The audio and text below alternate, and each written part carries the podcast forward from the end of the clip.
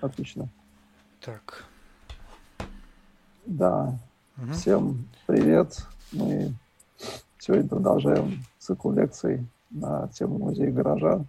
Вот, и сегодня мы поговорим с Екатериной про а, проект, в котором она принимала участие, а, поскольку Екатерина работала достаточно длительное время в ОМА и является автором и концепции, исследования концепции реконструкции Генштаба и музея, э, филиал музея «Гараж» в парке Горького. Я думаю, что пару слов про эти проекты, ну и про другие проекты, в том числе текущие. Э, Екатерина, привет. Привет.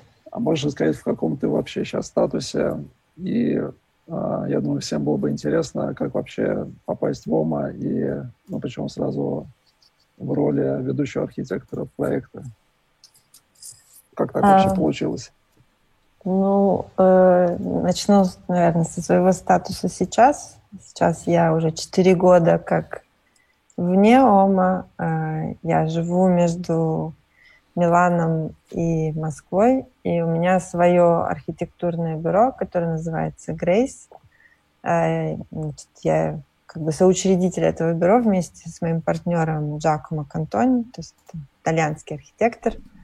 Мы уже, да, существуем 4 года и делаем проекты, в основном связанные с музейной архитектурой, выставочной архитектурой или, скажем так, э, с архитектурой различных культурных институций а, в Европе, в России э, и Центральной Азии. Э, до э, этого я работала в бюро ОМА, проработала там 8 лет э, с 2008 года по 2016. Попала я туда, скажем, ну, отчасти по профессиональным причинам. Я, естественно, хотела попробовать работать в ОМА. Меня это очень интересовало. Отчасти были личные причины, там э, я хотела э, приблизиться, скажем так, к своему другу, который в то время там работал, э, и в 2008 году ОМА искали русскоговорящего архитектора для того, чтобы работать над проектом Эрмитажа. Эм, и, собственно, я послала портфолио, прошла интервью и попала в бюро, но не как ведущий архитектор, э, а как, э, скажем так, обычный архитектор. Э, есть там в ОМА есть 4-5 категорий, там есть стажеры, есть junior architects, то есть архитекторы с небольшим стажем, архитекторы, которые уже проработали там года 4, senior architects, архитекторы с большим э, опытом уже разбирающихся, разбирающиеся в, там, в рабочей документации, во всех процессах, связанных с архитектурой. И потом есть э, associates, то есть уже такие полупартнеры и партнеры. Поэтому я, скажем так, начала довольно низко в этой э, иерархии.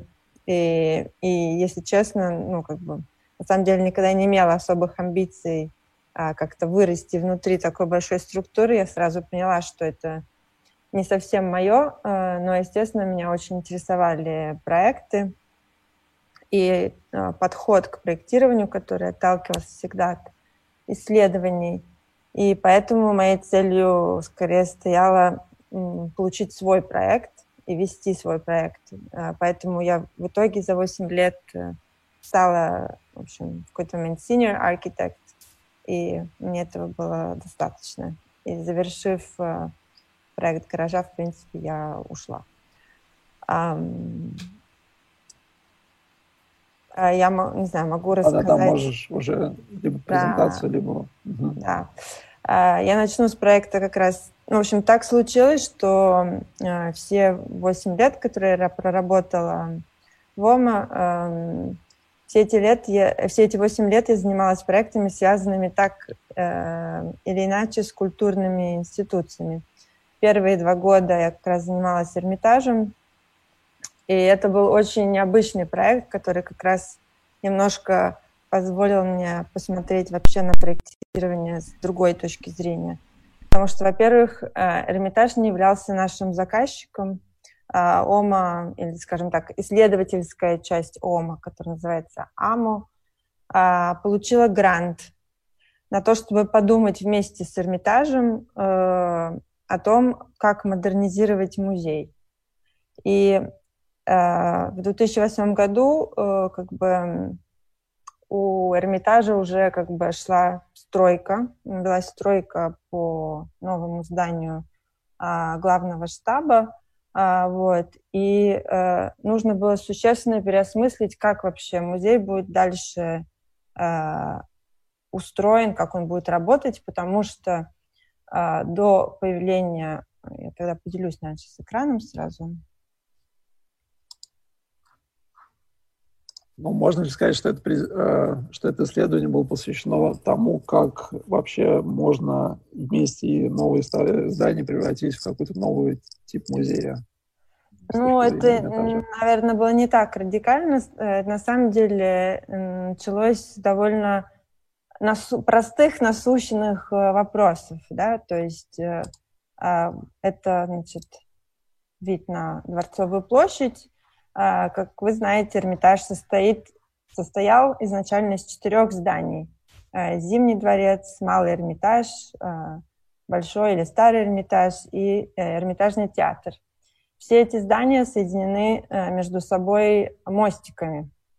Вот. И несмотря на то, что у каждого из этих зданий очень особенная и интересная история, после того, как эти здания все связали в единое целое, а, посетитель, когда попадает в Эрмитаж, он оказывается в огромном лабиринте и совершенно не понимает, где он находится, как, а, а, как бы искусство, которое висит в помещениях, связано с архитектурой, в которой оно находится и так далее.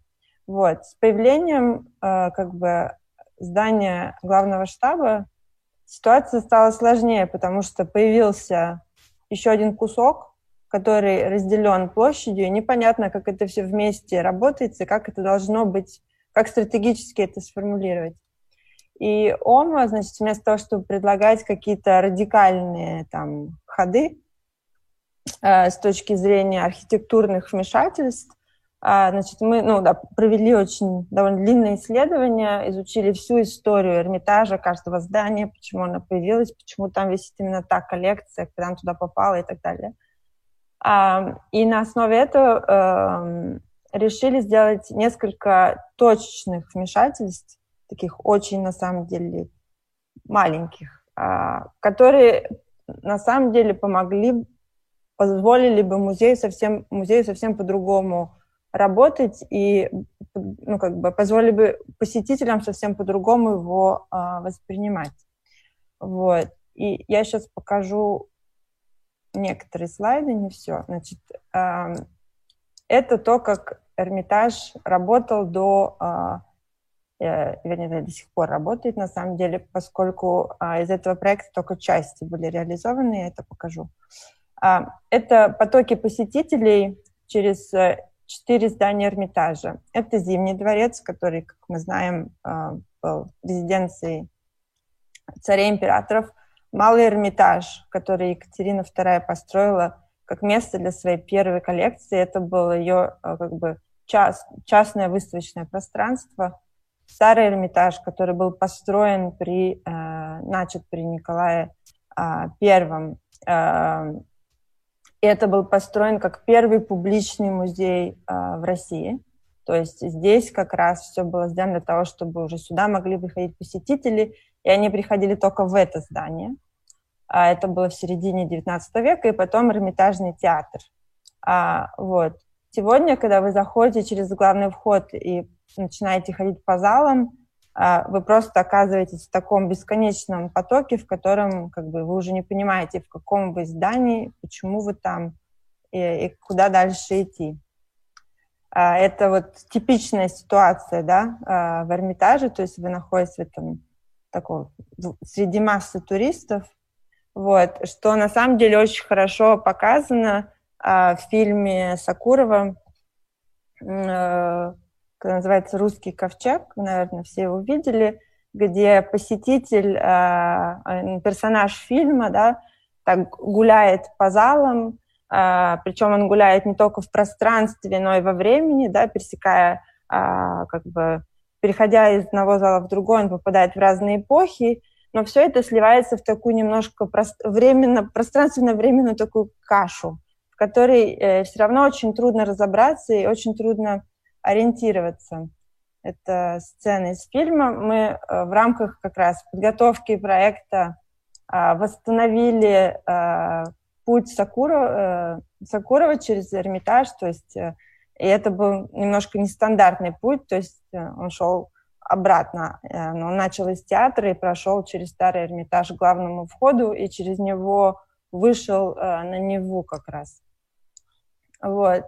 И мы как бы задались вопросом, в общем, а что будет, если мы придумаем стратегию, которая позволит каждому зданию как-то существовать независимо от других, а, быть понятным, внятным, скорее всего, иметь свой вход.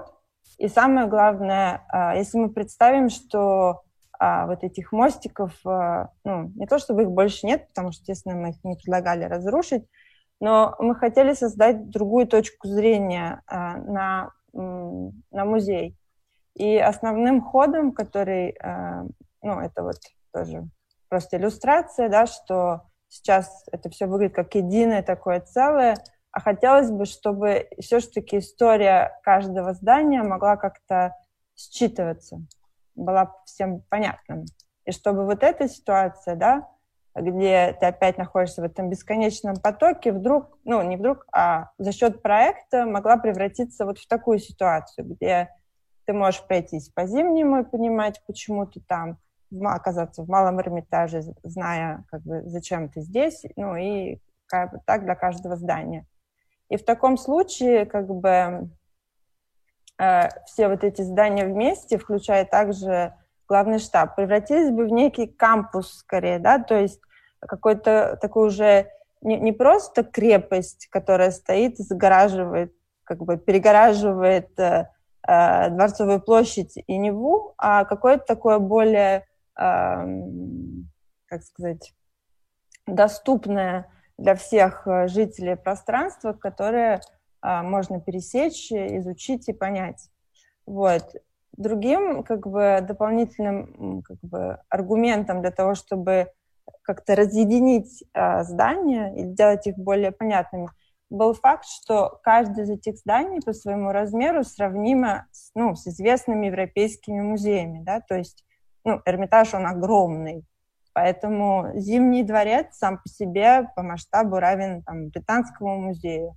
А Малый Эрмитаж, там, ну, тут, конечно, преувеличение, он не как центр Помпиду, вот, но в плане он не сильно отличается, как бы и так далее, да, соответственно, ну, любому человеку очень сложно преодолеть э, вот такое гигантское пространство за, как бы, за один заход. А, Соответственно, мы стали думать, как вот, это, вот, вот эту ситуацию, да, вот этой замкнутой крепости превратить вот в такую ситуацию, где все, что белое, это как бы доступное, понятное пространство, и все это вместе срабатывает как кампус.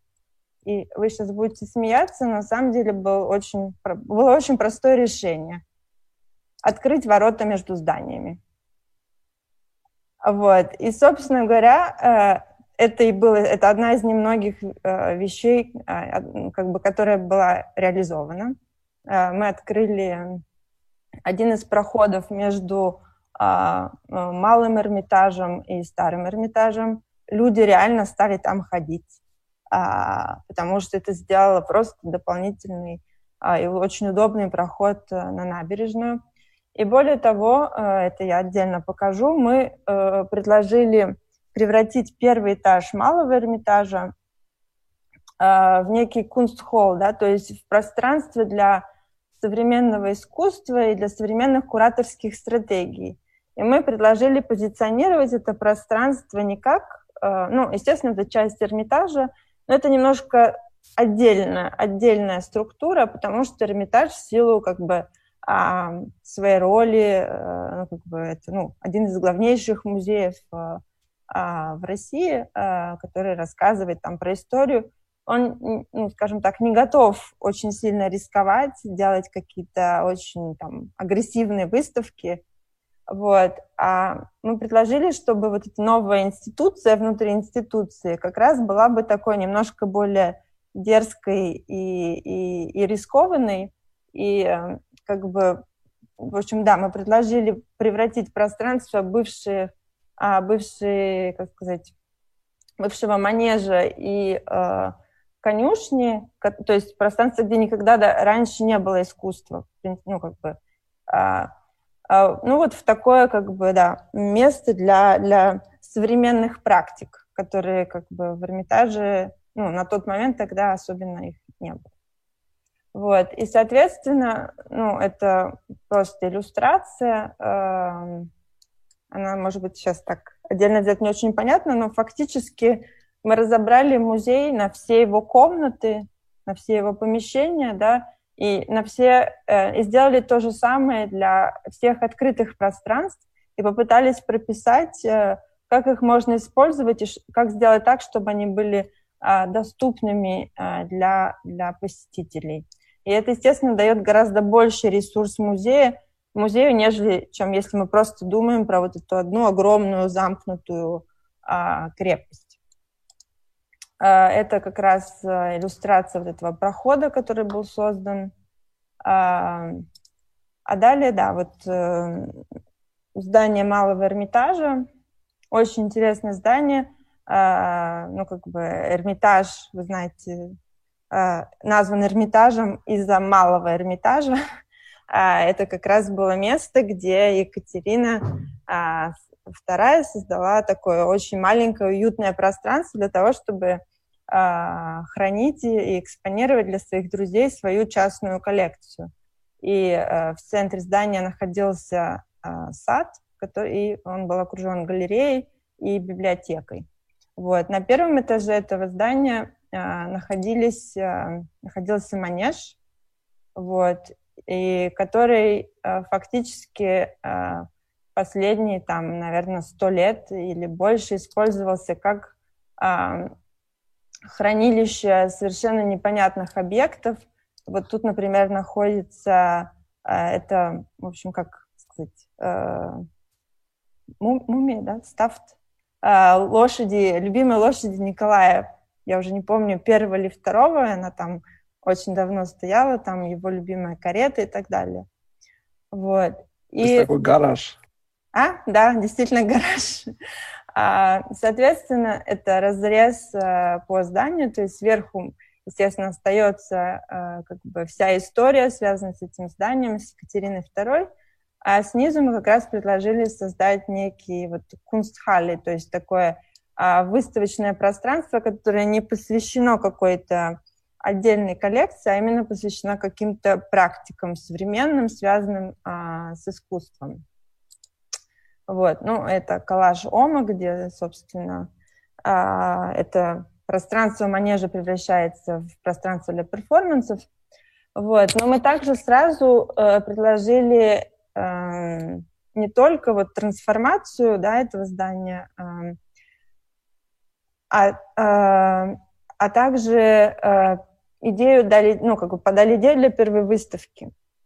И это как раз был пример того, как можно а, работать с коллекцией Эрмитажа, а, но в, э, современном ключе.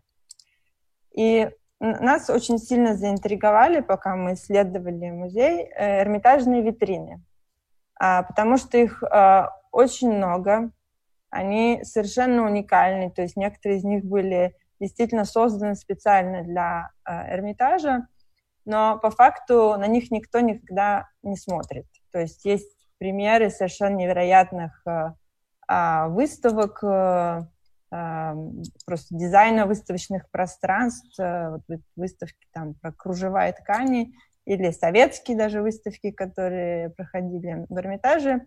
И мы вот эм, подумали, интересно, что есть эти прекрасные а, такие дизайнерские вещи, но никто на них не смотрит.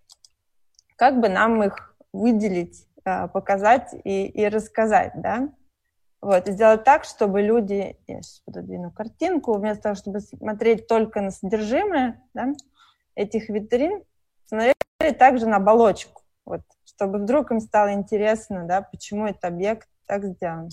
И мы действительно, э, ну, в общем, совместно с, с командой Эрмитажа э, сделали выставку, э, как, эта выставка как раз открыла э, вот это выставочное пространство на первом этаже Малого Эрмитажа, э, выставка истории э, эрмитажных витрин.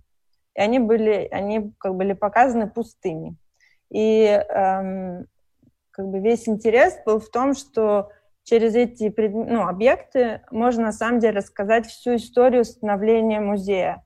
Можно рассказать, когда и почему люди начали э, собирать э, и коллекционировать определенные э, предметы, да, что вначале собирали там камни, монеты, а, а потом появилась археология, а потом появилось прикладное искусство, там уже начали собирать его только в XIX веке и так далее. А потом, ну, как бы советский период, например, стала менее важной а, функция хранения и просто экспонирования, стала гораздо важнее образовательная функция музея, и, соответственно, поэтому витрины очень сильно поменяли формат. Они превратились в такие, как учебники фактически, в которых подписи были так же важны, как э, и сами объекты, которые находились в витринах. Также можно рассказать через витрины историю архитектуры музея, потому что, например, первые витрины, э, как вот видите в этом случае, они вообще выглядят почти больше как э, шкафы, которые просто ставились в интерьер довольно такого домашнего, скажем, пространства. Потом, э, когда появился, вот, например, ну, э, здание э, э, старого Эрмитажа, то есть когда уже открылся музей для, для посещения, э, было очень важно, чтобы витрины были очень органично вписывались э, в архитектуру э, залов, и э, они имели одну и ту же как бы, концепцию вместе с предметом, который находится в витрине, э, и самим залом. То есть там был греческий зал, в котором все было в греческом стиле. И витрины вливались и полностью как бы, э, в общем, э, ну, да, были единым целым вот э, с, с этим пространством. А, ну и, естественно, еще раз, э, в советскую эпоху был скорее очень простой дизайн, и важна была именно вот эта образовательная миссия. А, это иллюстрация выставки, фотография выставки. В итоге Эрмитаж ее сделал немножко по-своему, а, то есть не выглядит как дизайн Ома, вот, но тем не менее суть проекта как бы действительно ну, осталась та же, и, и действительно было очень э, эффектно э, и интересно смотреть на, на эти объекты в пустом виде. Вот, ну, это, да, некоторые из примеров того, что мы сделали. Я, наверное, про все сейчас рассказывать не буду. А, наверное... а может, в двух словах, насколько, на твой взгляд, удалось реализовать концепцию, ну, то есть там 50%, 30, 80, и насколько Эрмитаж сейчас движется в том же направлении, или они благополучно забыли, и это все ушло в стол? Нет, они не забыли. Очень интересно, поскольку, опять же, они не были в данном случае заказчиком, а это был своего рода эксперимент. А, мы были скорее как э, такие советчики, и надо сказать, что э, очень много из того, что мы говорили, и многое встречалось с огромным скепсисом, естественно, в начале, э, теперь они сами как бы это заявляют, то есть они это как-то по-своему приняли э, и по-своему продолжают, э, я бы сказала, отчасти работать э, в этом направлении, особенно директор Эрмитажа, а Петровский, он очень как бы прислушивался к, тем, к тому, что мы предлагали. Он очень ценил, ну, и вообще он ценит все, что там говорил Рэм Колхас, и очень плотно с ним общался. И, в принципе, многие проекты родились именно как бы из их общения. Да, здорово. То, что произошло с э, э, главным штабом, естественно, э, то, как, ну, вы, наверное, может быть, знаете, ОМА на самом деле тоже вначале участвовала в конкурсе, даже сделала свое предложение, вот, но, к сожалению, там по, насколько я поняла, бюрократическим, это было до моего прихода в бюро, по бюрократическим причинам в общем, их а, отстранили от конкурса. И в итоге все, что было реализовано, а, было ровной противоположностью а, того, что, в принципе, предлагал Рэм Колхас и, и бюро. И, и это, на самом деле, как раз тема, которая также приводит нас к, ну, наверное, к проекту гаража в какой-то степени, но а, одна из ну, важнейших ценностей и идей, которые как бы вот, ну, я для себя поняла, работая над этим проектом, над проектом Эрмитажа, это именно вот была идея сохранения, да, как вообще обращаться с наследием, как его э, модернизировать, но при этом так, чтобы оно не, не потеряло смысла, не потеряло аутентичности, ну, все, что произошло, ну, с моей точки зрения, в главном штабе, да, это как бы это здание превратилось в такой, э, не знаю, шопинг-молл. То есть э, там от, от истории места вообще ничего не осталось. Там появилось такое довольно как посмод... по, э, постмодерн... новое, не знаю, видение архитектора. Ну да, и... довольно качественное, но постмодернизм чуть, да. Да, и ну, мне кажется, что это на самом деле большая потеря. Э, можно было бы реализовать, скажем так, более э, тонкий и, но при этом, ну, с моей точки зрения, более сильный проект, более внимательный к истории этого здания. Вот, но, э, скажем так, э, в гараже нам удалось, я считаю, это сделать. А, и, ну, этот проект, в принципе, а, продолжает все те же темы, которые, на самом деле, с которыми мы работали а, в Эрмитаже. То есть тема, связанная с вообще переосмыслением музея как такового и э, с темой, ну, как бы, архитектурного наследия. А, в данном случае э, это наследие 60-х, 68 -го года, здание архитек архитектора Игоря Виноградского, очень хорошего советского архитектора, которое было построено как э, прототип для массового ну, как бы кафе на 1200 человек. И это было сделано в тот момент, когда во всех городах Советского Союза строились огромные рестораны, потому что а, была, как бы, было требование со стороны правительства а, накормить как можно больше людей за а, максимально быстрые сроки, поэтому делались такие гигантские а, общепиты. То есть, ну, самый большой пример мы знаем, это ресторан, был ресторан «Москва» на Арбате, а, которого больше уже нет. А, который был на 2000 человек. А, но я также знаю, что там в других городах, в Алмате, вот мы недавно делали тоже исследование про модернизм в Алмате, был тоже ресторан на 1600 человек. То есть, ну, это была довольно стандартная вещь. Вот, в Москве это было а, как бы одно из...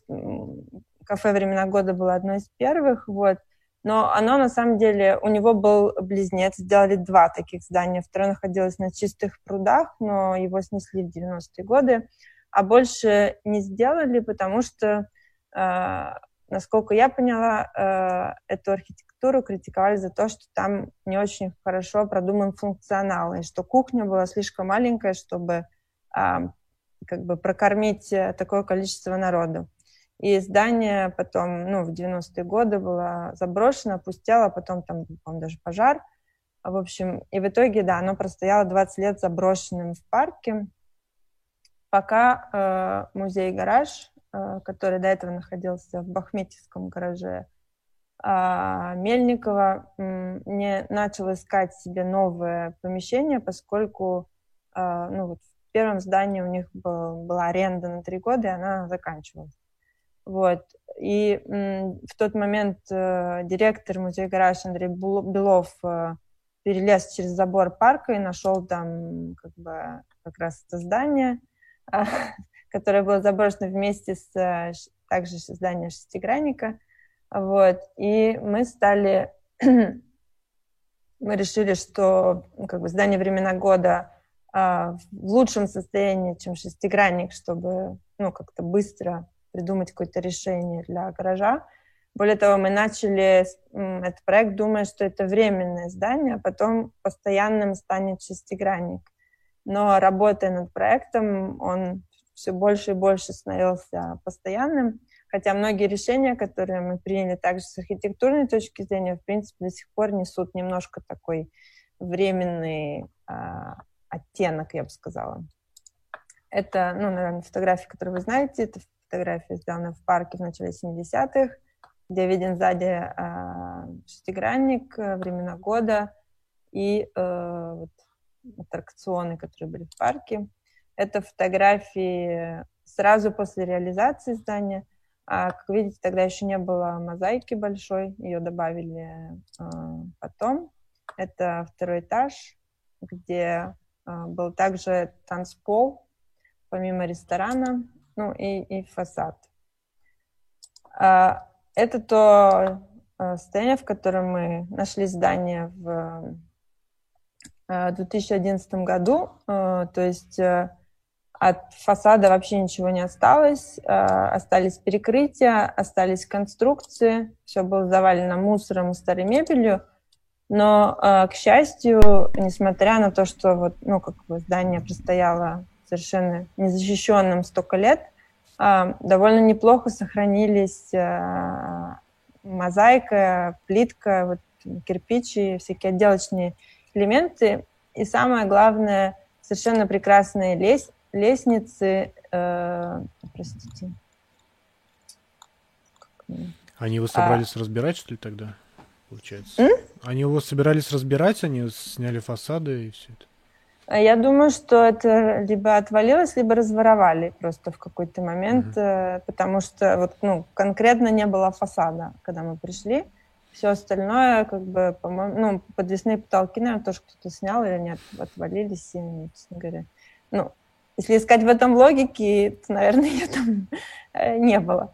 Но в любом случае, да, остались прекрасные лестницы, и мы поняли, что ну, как бы это пространство, оно совершенно идеальное и э, для искусства, и для людей. Э, и, соответственно, учитывая, что, наверное, как вы знаете, архитектуру 60-х, 70-х э, в мире вообще никто особо не любит, и при любых, скажем так, э, культурных традициях и политических э, системах эту архитектуру все время критикуют за то, что она э, ужасная, все ее социальные начинания все давно забыли, как бы, и эта архитектура отвечает за все проблемы современных городов.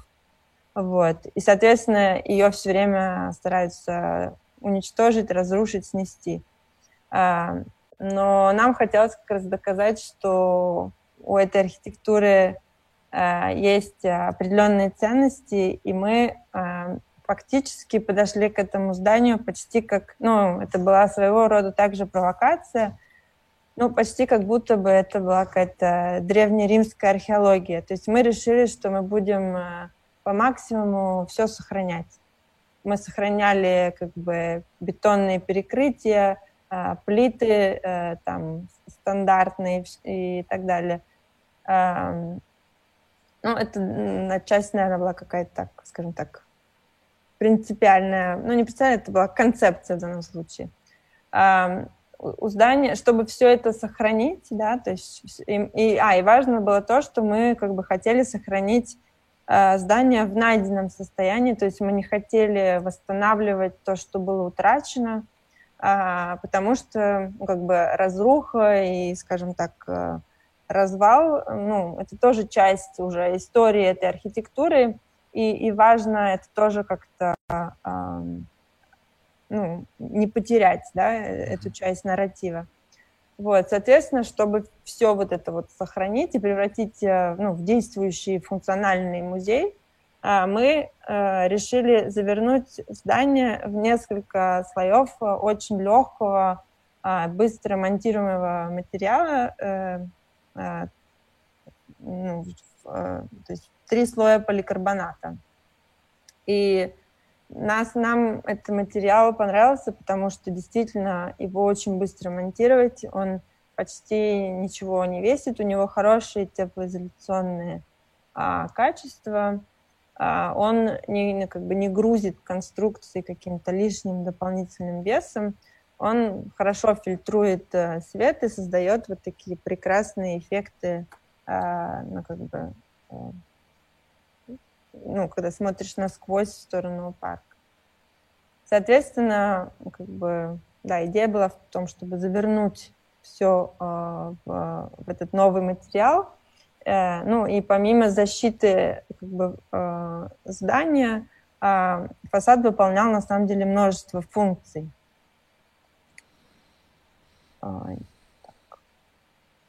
Значит, во-первых, ну, естественно, он был неким таким коммуникатором, а, то есть он через него было все равно, через него видно а, то, что происходит в музее, а, это видно из парка, его можно по-разному подсвечивать.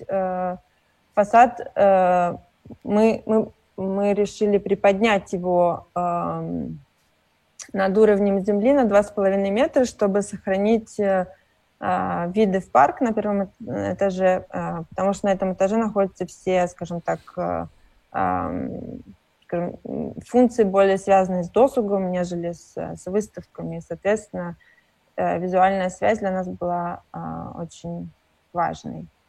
Потом, несмотря на то, что мы старались максимально сохранить здание, мы, мы никак не сохранили скажем так, э, стратегию пожарной эвакуации, потому что нормы очень сильно поменялись э, с 60-х. Соответственно, мы были обязаны добавить эвакуационную лестницу, и мы ее тоже разместили именно в фасаде. То есть все новое было все сконцентрировано а, в фасаде. Простите. Это у меня компьютер плохо себя ведет.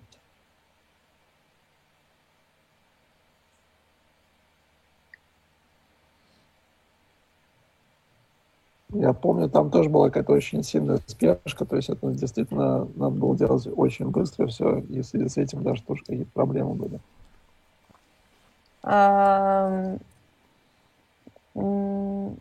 Были проблемы скорее из-за того, что было некое непонимание, наверное, амбиций, ну или, по крайней мере, что заказчик не сразу а, поверил э, э, в нашу стратегию.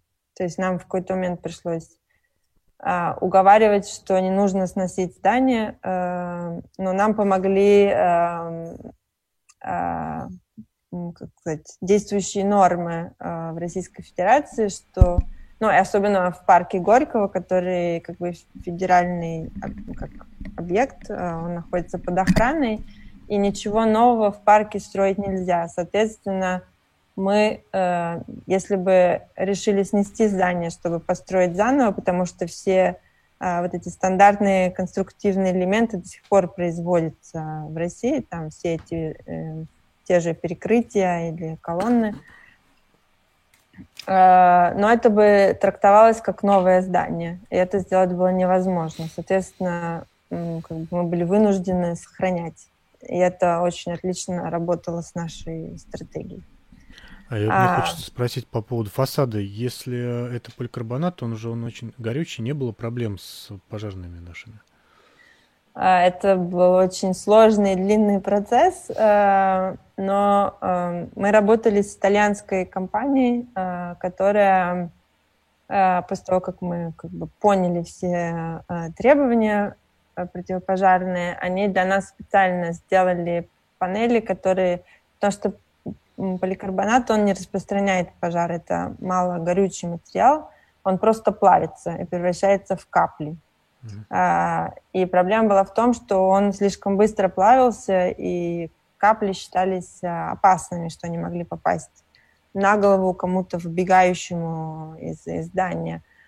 А, и вот с этим производителем мы добились, он специально для нас э, сделал панели, поменял химический состав, так, чтобы они достаточно медленно плавились, и это бы соответствовало российским нормам. А, то есть это тоже было такой небольшой победой. А, вот, но, в общем, то, что я хотела сказать, один из, наверное, самых, самых важных а, тем для фасада, это то, что наш фасад, он был не просто оболочкой, а он был пространственным элементом или, скажем, некой инфраструктурой, внутри которой э, как бы, проходят все, э, все инженерные системы здания. Это было сделано для того, чтобы как раз не загрязнять э, всем э, там, трубами и, и воздуховодами интерьер, хотя их там в итоге все равно оказалось довольно много, но э, все равно большая часть была вынесена в фасад, и все оборудование, которое находится на крыше, спускается через фасад здания. И э, ну, это, наверное, одно из ключевых решений для проекта. То есть у нас есть как бы старая, скажем так, руина внутри, которая а, как бы климатизирована и работает как музейное пространство. И внутри трех слоев из поликарбоната находится как бы вся та инфраструктура, которая нужна для того, чтобы эта руина могла функционировать как а, настоящий музей со всеми там, с климатом и всеми нужными условиями. Это вызывает это... ассоциацию с центром Помпиду.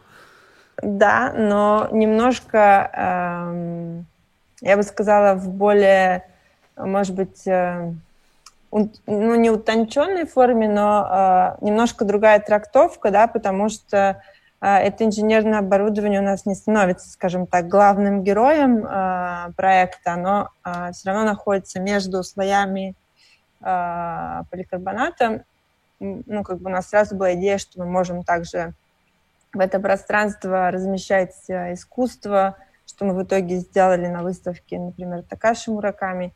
Mm-hmm. А, вот. Но что, да, это будет такой какой-то,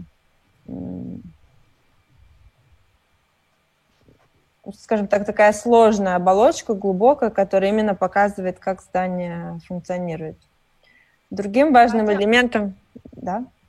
А мне еще один маленький вопрос тоже, пока мы про поликарбонат немножко разговариваем. Скажи, пожалуйста, а всех вот интересовал еще один вопрос, насколько он долговечен, как вы это обосновывали, как вы это учитывали, потому что у него есть вот эта история, когда он, знаешь, спустя некоторое время становится, ну, менее прозрачным, более таким вот он желтеет, ну вот, может быть, mm-hmm. это какой-то просто другой, а, другой материал, но более ну, Нет, поликарбонат, он все время один и тот же примерно. Э, я думаю, что, ну, во-первых, технологии очень сильно усовершенствовали, и у этого материала сейчас гарантия примерно на 15 лет. А, то есть 15 лет он точно не желтеет. А, плюс это, он на самом деле не, ну, не дорогой материал, и его легко собирать и разбирать. То есть через 15 лет его можно просто очень легко заменить.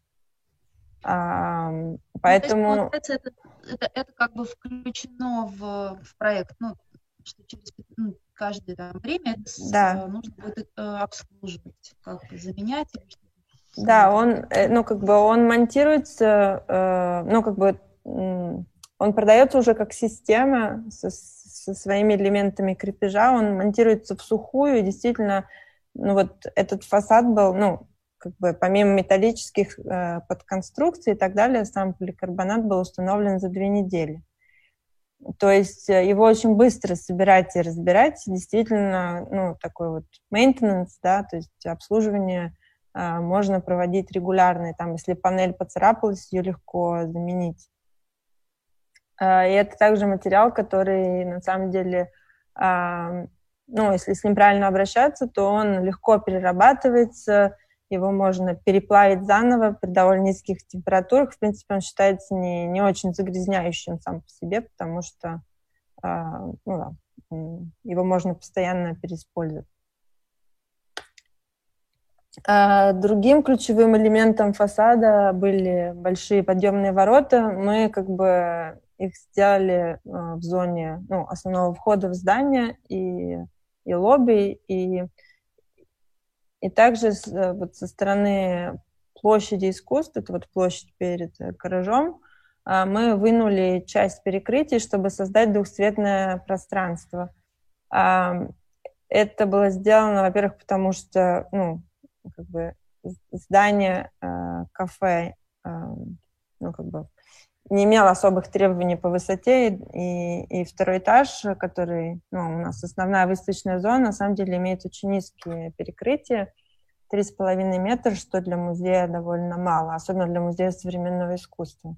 Соответственно, мы сделали такую вот исключительную зону как раз на входе, где ну, как бы общая высота здания э, достигает почти 10 метров, и можно выставлять крупные арт-объекты, что для музея это тоже очень интересный, на самом деле, аспект, что когда ты работаешь с существующей архитектурой и пытаешься как бы, ну, не как вот сделали в главном штабе, когда там просто от нее почти ничего не оставили, а когда ты пытаешься ее сохранять и с ней работать, то а, это пространство породило э, ну, определенные кураторские стратегии. Например, сейчас ну, вот в гараже есть целая программа для художников, она называется Atrium Commission, да, то есть они заказывают для этого пространства специальные объекты. Э, и как бы этот формат именно появился благодаря как бы архитектуре а, здания. Э, значит, это зона, где да, мы в общем, вынули кусок перекрытий, а, она отмечена, в общем, частью фасада, э, где, а, который как бы поднимается опускается. А, ну, все это живьем видели, особо подробно описывать не буду. Вот. А дальше про использование самого пространства. А, опять же, мы хотели максимально сохранить здание да, в том виде, в котором его нашли, поэтому мы шли от обратного. Мы пытались понять, как вписать программу гаража в существующее пространство, а не наоборот, да, как э, переделать архитектуру. Вот. У гаража как бы в тот момент, сейчас ну, как бы их программа стала гораздо более насыщенная и, и сложная. В тот момент было Три основных э, раздела э, были выставки, образовательные программы и исследования. И, соответственно, исходя из конфигурации здания, которая а, состояла из ну, как бы больших открытых пространств вокруг двух ядер. Это, наверное, виднее на макете. То есть у нас было ядро, где раньше находились кухни, ядро с лестницами, а все остальное вот на двух уровнях были такие большие открытые а, пространства. Соответственно, все, что вот это единое перетекаемое пространство стало а, выставочными зонами, а в ядрах мы разместили все такие все функции, которые не требуют больших помещений. Соответственно, образовательные и исследовательские.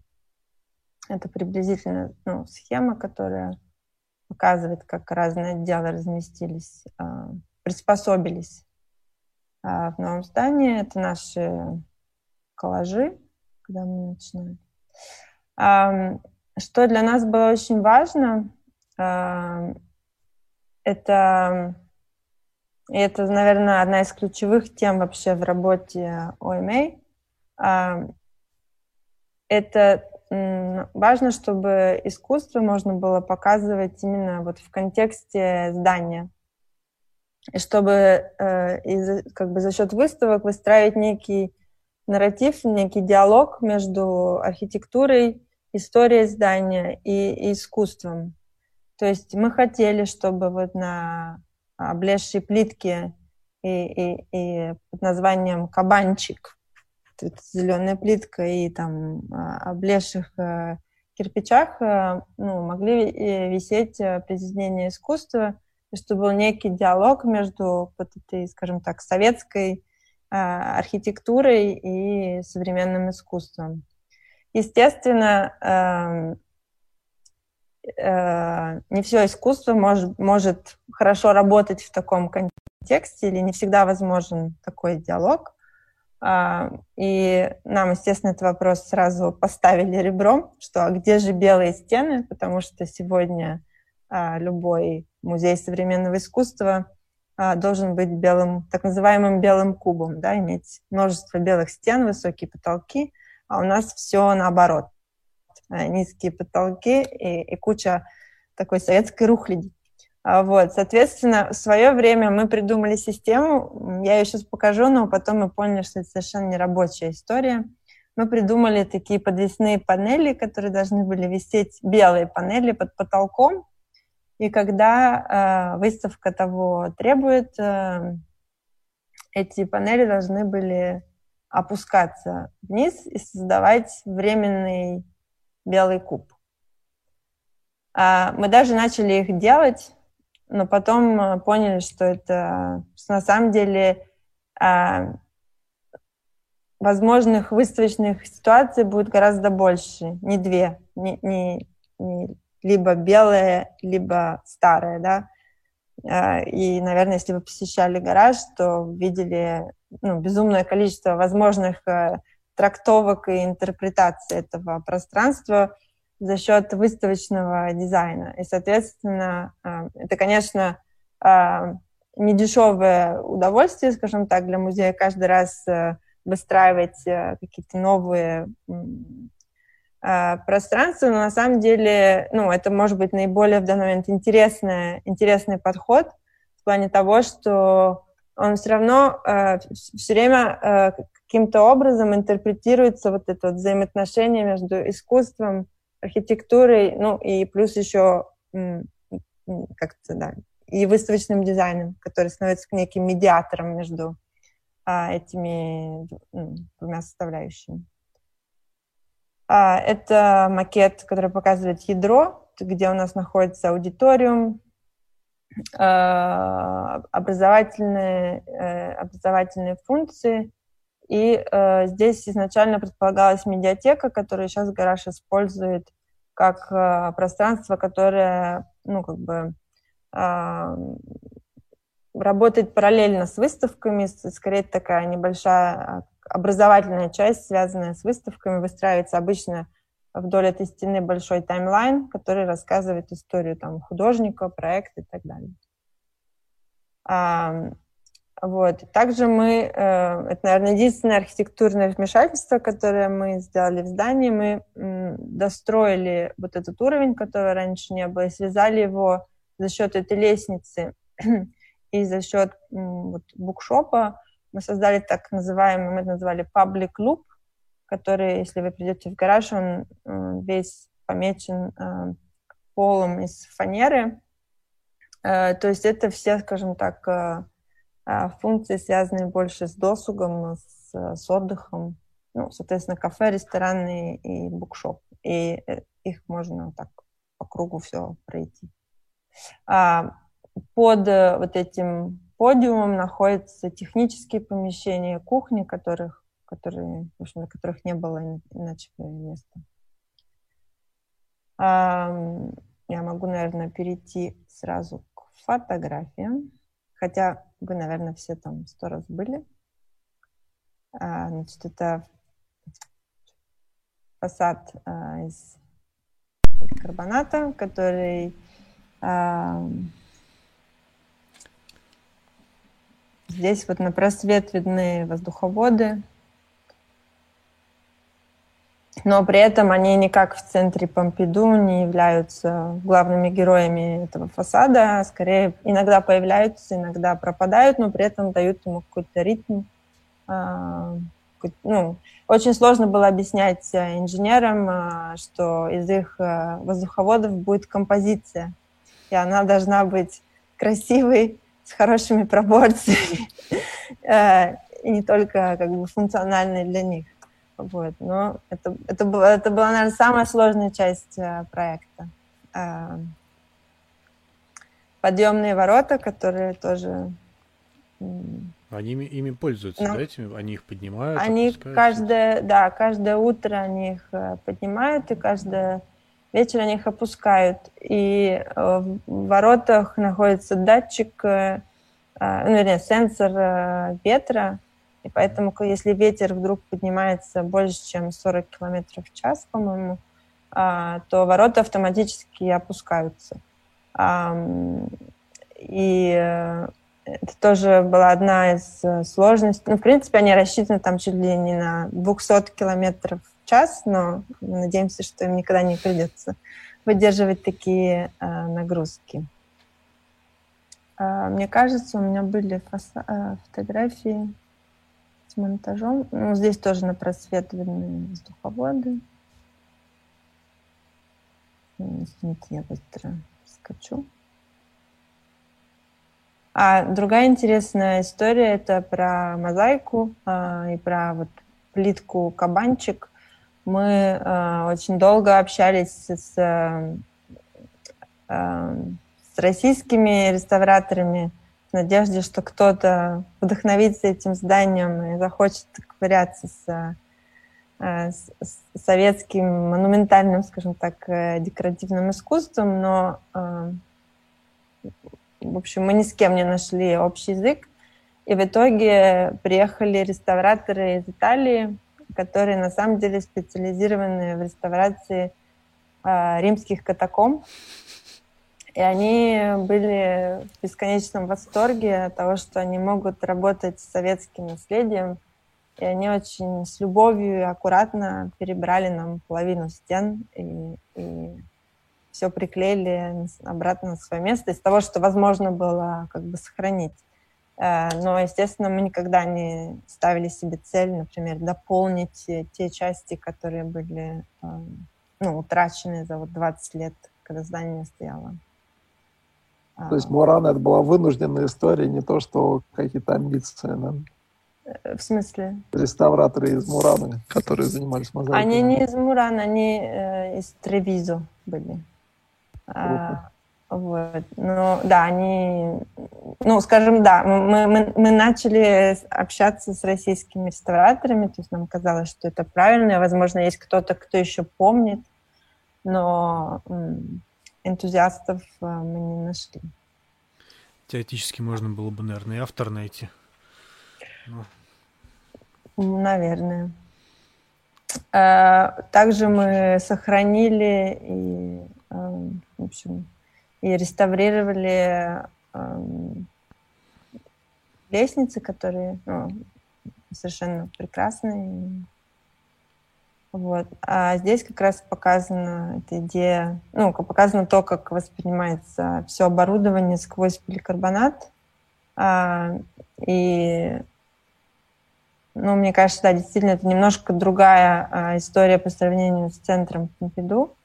То есть э, и у поликарбоната есть такое свойство, что когда ты не стоишь прямо напротив, то он э, немножко делает такой blur, да, то есть картинка рассеивается и становится не, неточной. И только ну, вот, при определенных углах, когда ты ну, прямо напротив стоишь, тогда ты видишь довольно четко насквозь. И на самом деле, я сейчас тут проскочу, были выставки, как, например, э, выставка Луис Буржуа, где, например, э, ее э, работы вступали в какой-то невероятно мощный диалог со всем, что находилось внутри фасада. И, по-моему, они разговаривали на одном языке. А, и, ну, это, естественно, казалось случайно, но это было прекрасным совпадением. Так же, как ее работы совершенно прекрасно смотрелись на, на кирпичной стене. Или ее тряпки висели отлично рядом с, с мозаикой. То есть это, ну, это как раз вот э, одна из этих, ну, одна из очень важных для меня тем, да, что музей не должен пытаться быть какой-то такой нейтральной э, э, территорией, в которой на белой стене можно повесить искусство, и оно висит в каком-то абстрактном пространстве, а как раз именно э, настаивать на... Ну, здание должно иметь свой характер э, и создавать какие-то, ну, как бы интересные, э, не знаю, э, нарративы вместе с произведениями, которые... Вступать с ними в диалог. Да. Поэтому, наверное, на этом я закончу. Я в итоге проговорила час. Да, спасибо большое. Если можно, еще вот прям очень кратко ответить на вопросы, ну, какие ты считаешь? Хорошо. Мере. А с чего э, стоит начинать проектирование музея? Я бы сказала, наверное, э, с концепции.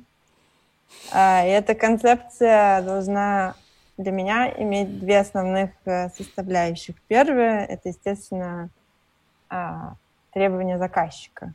Оно, э, то есть некий бриф или техническое задание, как это угодно – то есть, ну, какие-то функциональные требования, скажем так.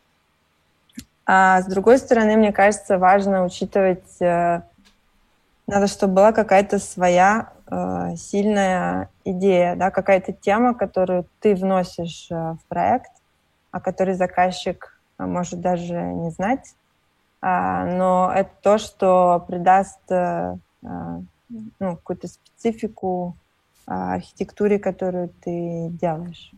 То есть мне кажется, что архитектура не может быть просто решением какой-то задачи, которую дает заказчик, а должна быть чем-то большим, отвечать на какие-то более глобальные вопросы, которые архитектор себе ставит. И в каких-то случаях это может быть связь с контекстом, если это уместно, в каких-то случаях это может быть как раз э, вообще спрашивать себя, что такое сегодня там музей и зачем он нужен, и через проект давать на этот ответ. Но мне кажется, важно ставить себе э, какие-то личные э, задачи. А что первично для архитектуры музея? Внешний облик э, и отношения здания с городом, внутреннее пространство или экспозиция? Я бы сказала, что зависит от ситуации. Э, иногда все вместе важно, иногда один из этих элементов, мне кажется, тут трудно дать какой-то один единый ответ. Чем отличается работа с обликом структуры интерьера музея от проектирования других типов зданий?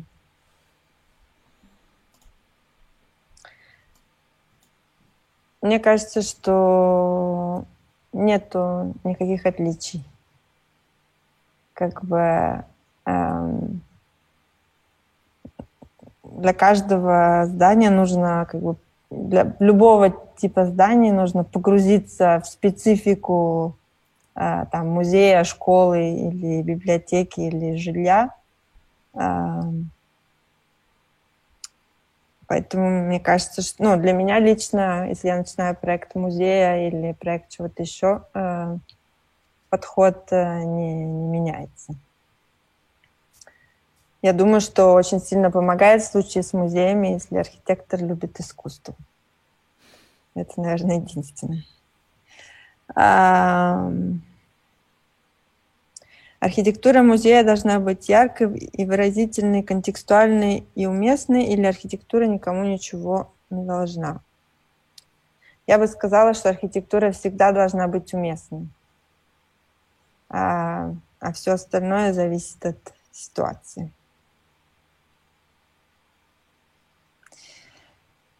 Um... Музей для посетителя – это в первую очередь коллекция экспонатов, образовательное учреждение, а, общественное пространство, насколько актуален музей э, в привычном его понимании сейчас. Это на самом деле очень сложный вопрос, наверное, самый главный вопрос из всех, а, потому что ну, как бы сегодня музеи стали очень популярными. Э, за последние 30 лет э, в мире насчитали больше музеев, чем Макдональдсов и Старбаксов вместе взятых. То есть действительно стало чем-то невероятно популярным, но при этом э, сама как бы, парадигма современного музея, она очень э, сомнительная.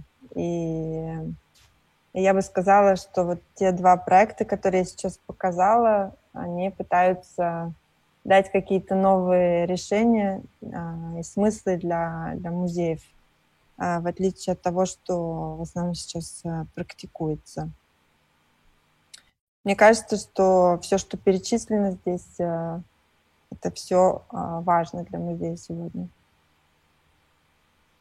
А, но вообще лучше всего на этот вопрос обычно отвечает Борис Гройс. Я бы посоветовала почитать его.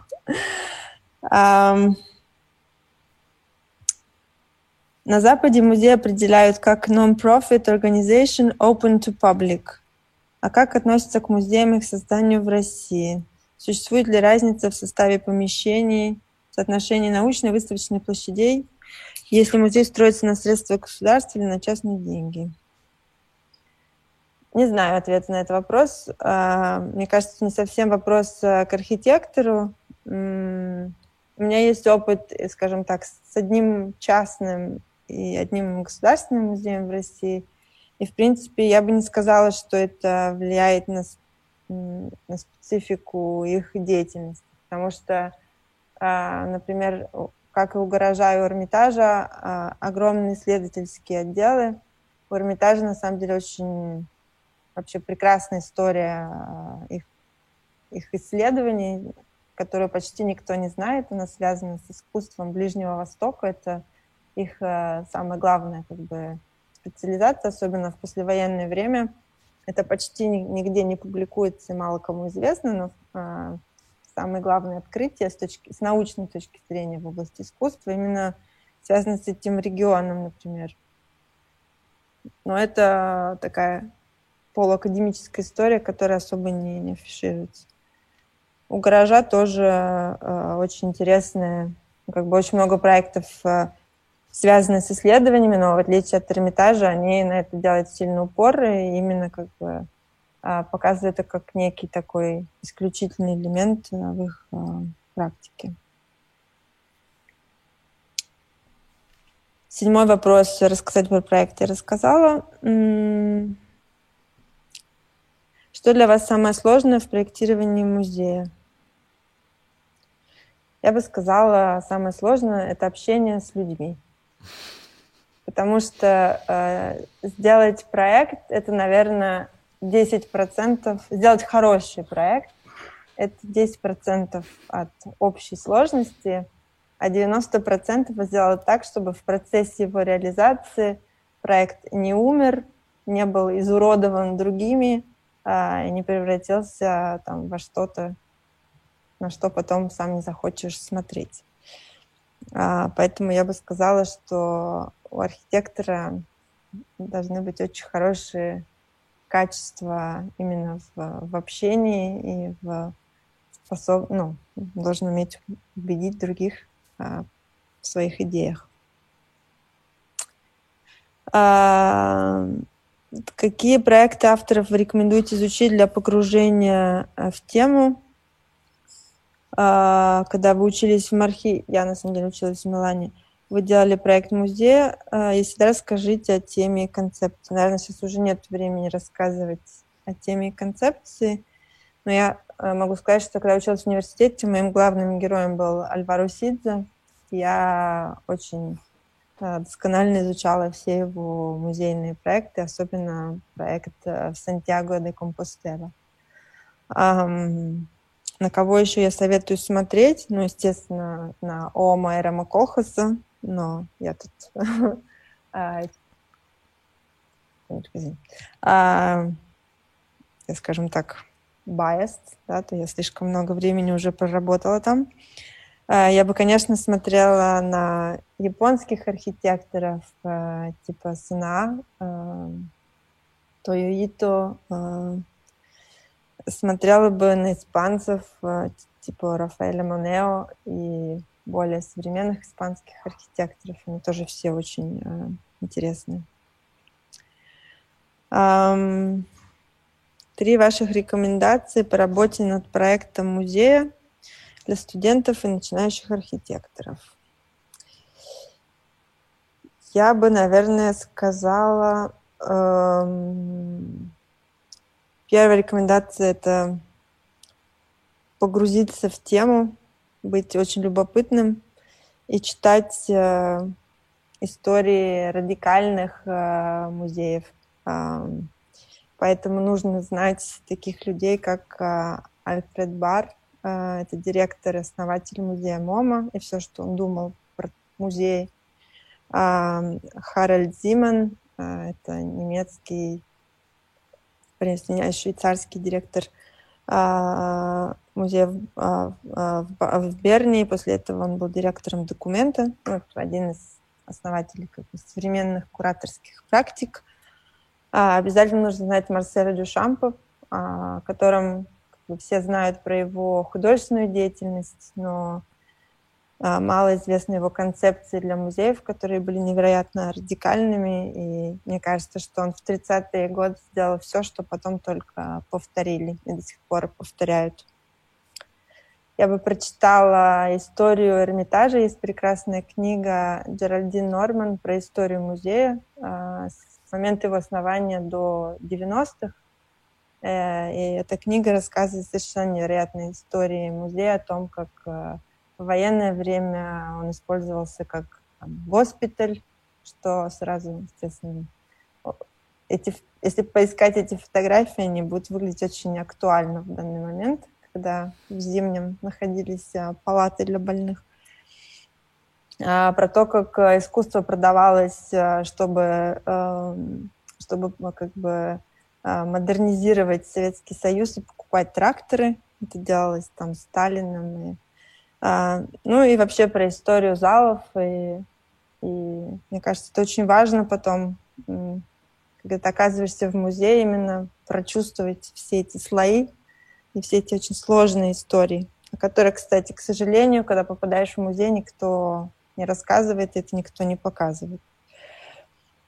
А, я бы читала про музей революции, поэтому важно читать Пунина, а, а, потому что в советское в начале, ну, в общем, после революции в России появилось очень много радикальных музеев, которые иногда просуществовали два года, три, иногда шесть месяцев. Иногда один музей существовал только ради одной идеи.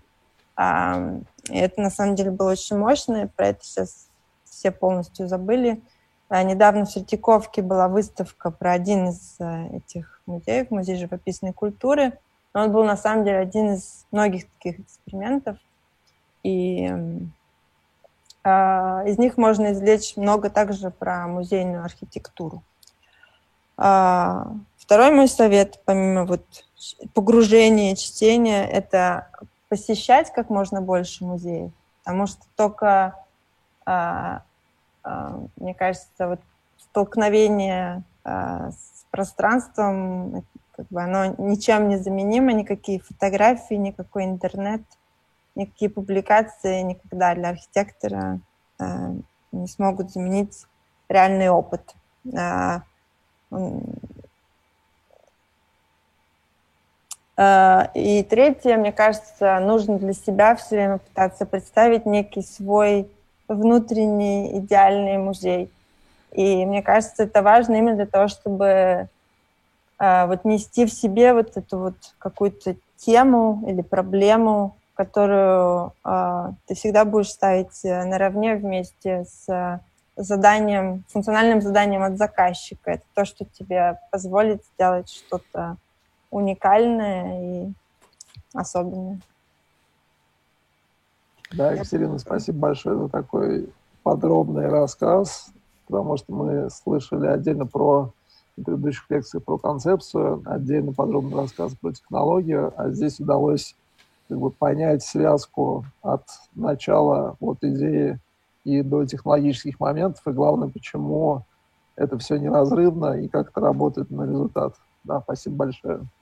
Вам спасибо. Екатерина, скажите, чем вы занимаетесь в вашем бюро? Я занимаюсь э, тем же самым. а, я занимаюсь э, очень много выставочной архитектуры, и многие из uh, проектов находятся как раз, ну, как бы, многие выставочные проекты сделаны вместе с гаражом. Они, их можно посмотреть и на сайте гаража, и на сайте моего бюро. Наш сайт grace.eu. Дадим ссылку внизу. Там есть все наши выставочные проекты, и как раз вот эта э, история, которую я упомянула про то, что выставочный дизайн может быть неким медиатором э, между архитектурой здания и произведениями искусства, мне кажется, в наших проектах это довольно хорошо считывается. Эм, также мы делаем э, другие проекты э, э, и в Москве, и и не только. Они в основном все связаны с, а, с музейными. В общем, да, мы как бы специализировались на, на этой теме, а, с музейной архитектурой. А, у нас есть проект в Ташкенте, проект в Питере, и делали также недавно проект в Милане. Да, спасибо огромное. Спасибо большое. Очень интересная была лекция. Огромное удовольствие. Спасибо. Да, очень-очень-очень здорово. А, счастливо, пока. На связи. Спасибо. Спасибо. Приходи к нам еще как-нибудь. Обязательно. Спасибо. Господа, спасибо за то, что были с нами. Так, запись у нас будет в канале. Уже сейчас.